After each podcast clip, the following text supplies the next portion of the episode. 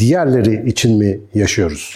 Yani kendimiz için mi yaşamalıyız, diğerler için mi yaşamalıyız? Acık bencil mi olmalıyız yoksa çok mu sencil olmalıyız? Bu tip konular muhtemelen değişik zamanlarda, değişik yaşlarda sıklıkla aklımızı kurcalayan, hele ki bir iş güç yaparken, mesela kendimizle ilgili bir şeyleri geliştirmeye çalışırken sık sık gündemimize gelen konular. Hele bir de şu el alem ne der durumu var ya hani hep bir şeyleri yaparken aklımızın bir köşesinde ya da çevremizdeki insanların bize duyurdukları arasında bu çok sıklıkla rastladığımız bir tema.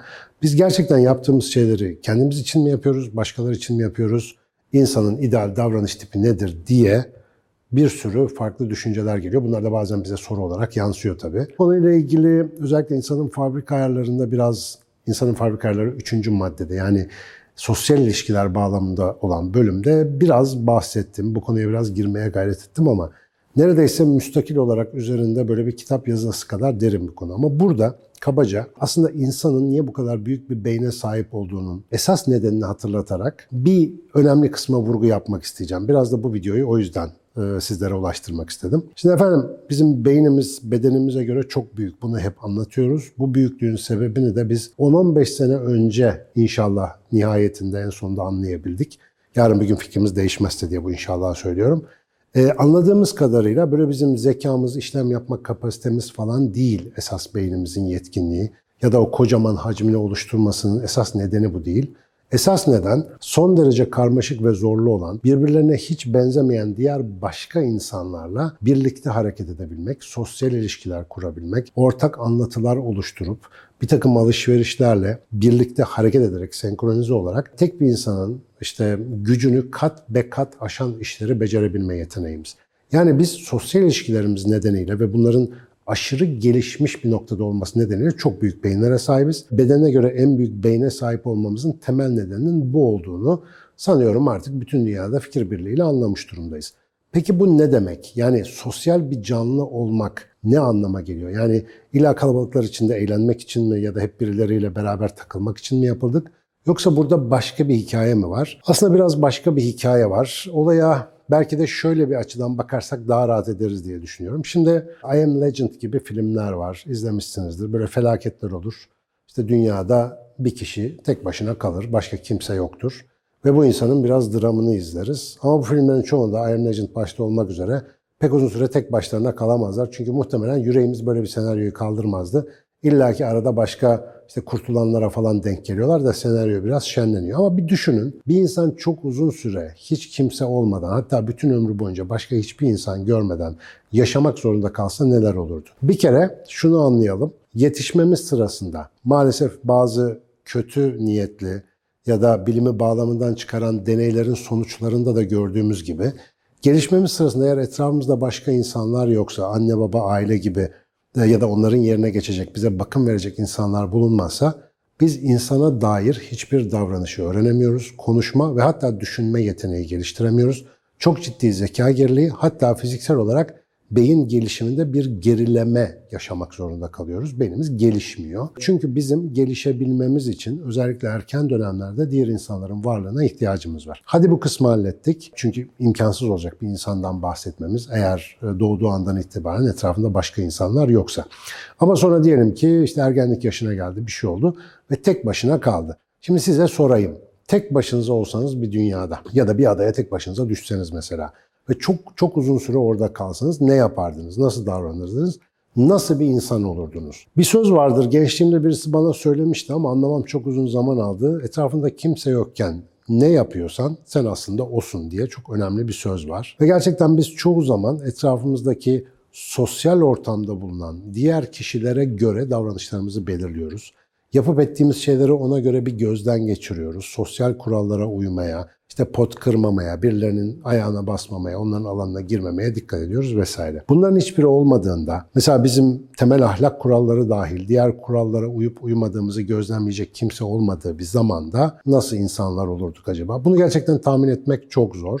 Çünkü her insan ne kadar uzlette, ayrı bir yerde, işte kendi evinde falan yaşarsa yaşasın, pandemi dönemleri gibi böyle bir mücbir sebep olmadıkça e, birçok insanla interaksiyon halindeyiz. Ve aslında günlük hayatımızda normal bir yapılanma içinde, normal sosyal ortamımızda yapıp ettiklerimize bakarsanız biz aslında birçok şeyi diğer insanlar için diğer insanlar istedikleri için, diğer insanların da var olduğu bir sosyal örgünün bizden bir şeyler talep etmesi nedeniyle yapıyoruz. Ve bu konuda yeni değiliz. Bu yeni icat edilmiş bir şey değil. İnsanlık tarihine baktığınızda Homo sapiens dediğimiz canlının yaklaşık 50 bin sene önce Homo sapiens sapiens olarak adlandırmamızı zorunlu kılan yeni bir türe dönüşmesinin ilk işareti mağara duvarlarına resim yapmaya başlamaları. Yani atalarımız adına modern insan dediğimiz o son 50 bin yıldır dünyada bulunan bizim de dahil olduğumuz insan türünün ataları mağara duvarına resimler yapıyorlar, elizleri çıkarıyorlar, böyle bir takım işte av sahneleri resmediyorlar.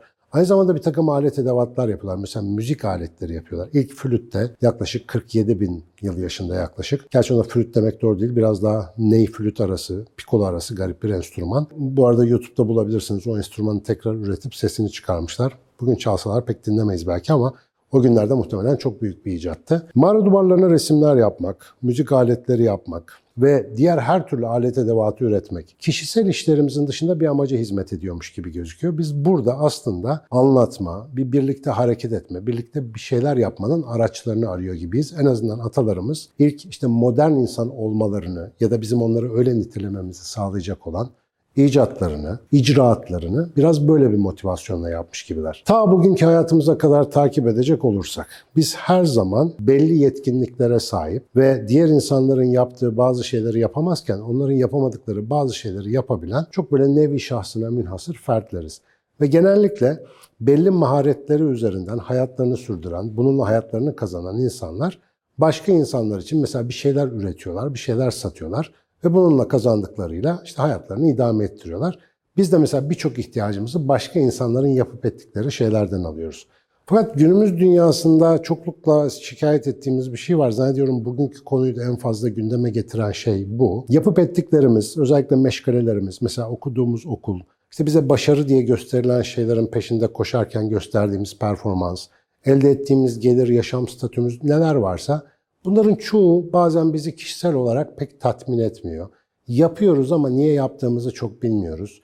Yapmadığımız halde belki de çok rahatlayacağız ama bize ne derler diye çok korkuyoruz. O kuralların dışına çıkmayı sırf sosyal çekincelerden ötürü biraz hep böyle erteliyoruz ya da bu konuya böyle çekinceyle yaklaşıyoruz. Ama burada başka bir formül daha var aslında. Ben o formülü hatırlatmak için bu kadar girizgah yaptım. İnsan türü tek başına hayatta kalmak için tasarlanmış bir tür değil. Biz öyle varlıklar değiliz.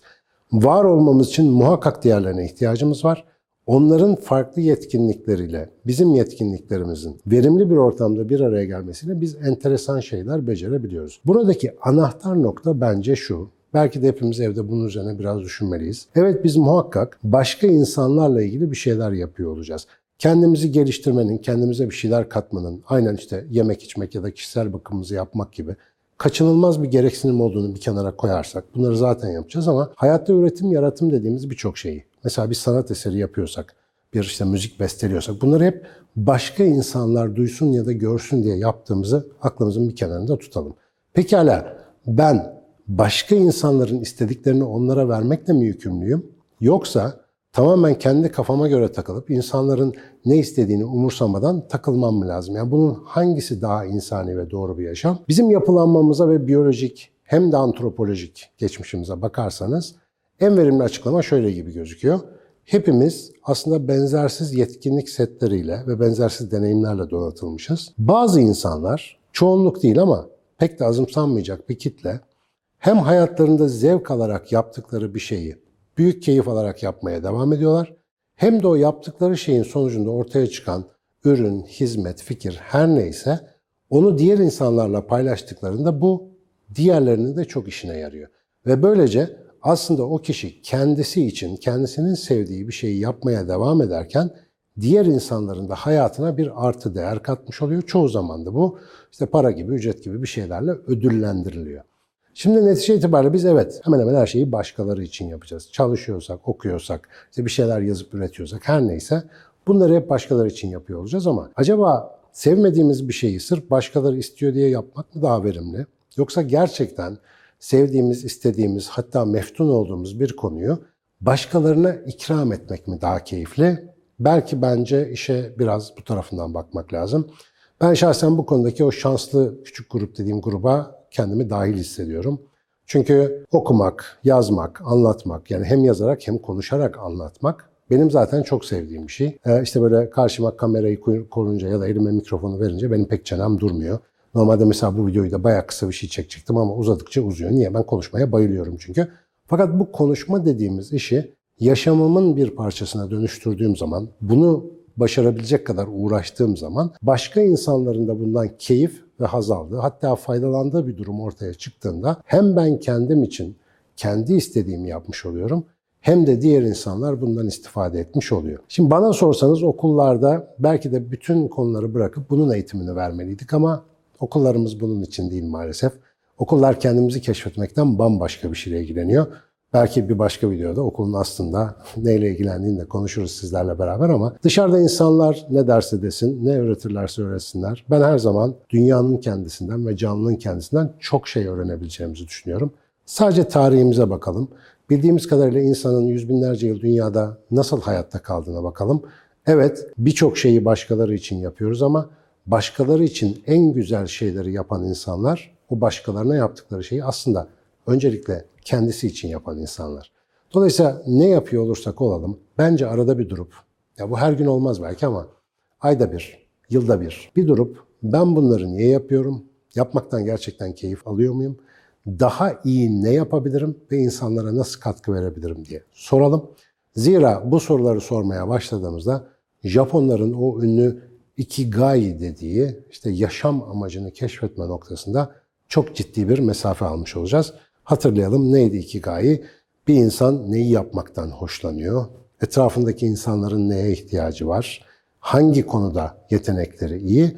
Ve bunu yaptığı zaman insanlar ona mesela bir ödeme yapmak istiyorlar mı? Ya da bu yaptığı şey insanlara bir katkı sunuyor mu? Bir konu bu dördünü birden içeriyorsa o konu o kişinin ikigayisi oluyor. İnşallah hepimiz bu amacı bir bulalım ve bunun üzerine birbirimize destek olmaya devam edelim.